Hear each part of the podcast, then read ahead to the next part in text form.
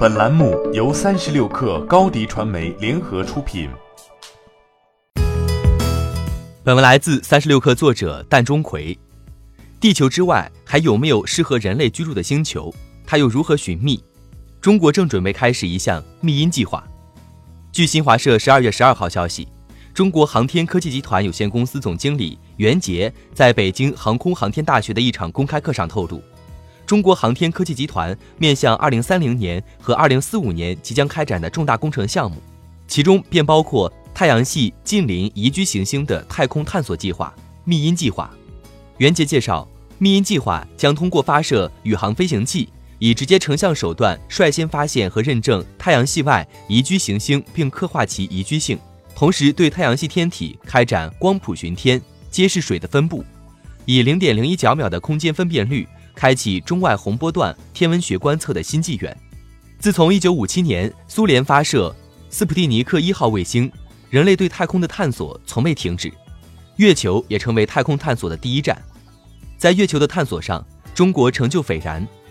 年初，我国玉兔二号月球车实现了人类史上第一次月球背面着陆，并计划在2030年前建设完全由人工智能控制的月球站。太空探索的竞争早已开始。中国、美国和俄罗斯都制定了相应的探索计划。俄罗斯计划在二零三零年前实现登月，美国则定下了先月球后火星的探索计划，将在二零二四年前将美国人重新送上月球，实现载人登月和在月球轨道上建立探测火星的出发基地。但美国总统特朗普认为，NASA 应直接开展载人探索火星行动，并在未来几个月公布相关计划。对此，布莱登斯汀表示，通往火星的路途经月球，返月是登陆火星的必要步骤，可以帮助掌握在另一个星球上生活工作的方法。袁杰表示，该项目的实施将使我国在基础研究领域取得新的突破。密音计划的关键技术包括空间分布式合成孔径阵列望远镜技术、低噪声中红外探测器技术、高灵敏、高稳定深低温空间探测技术。天基成像平台多级系统高精度高稳构型控制技术、天基观测系统结构优化及数值模拟技术等。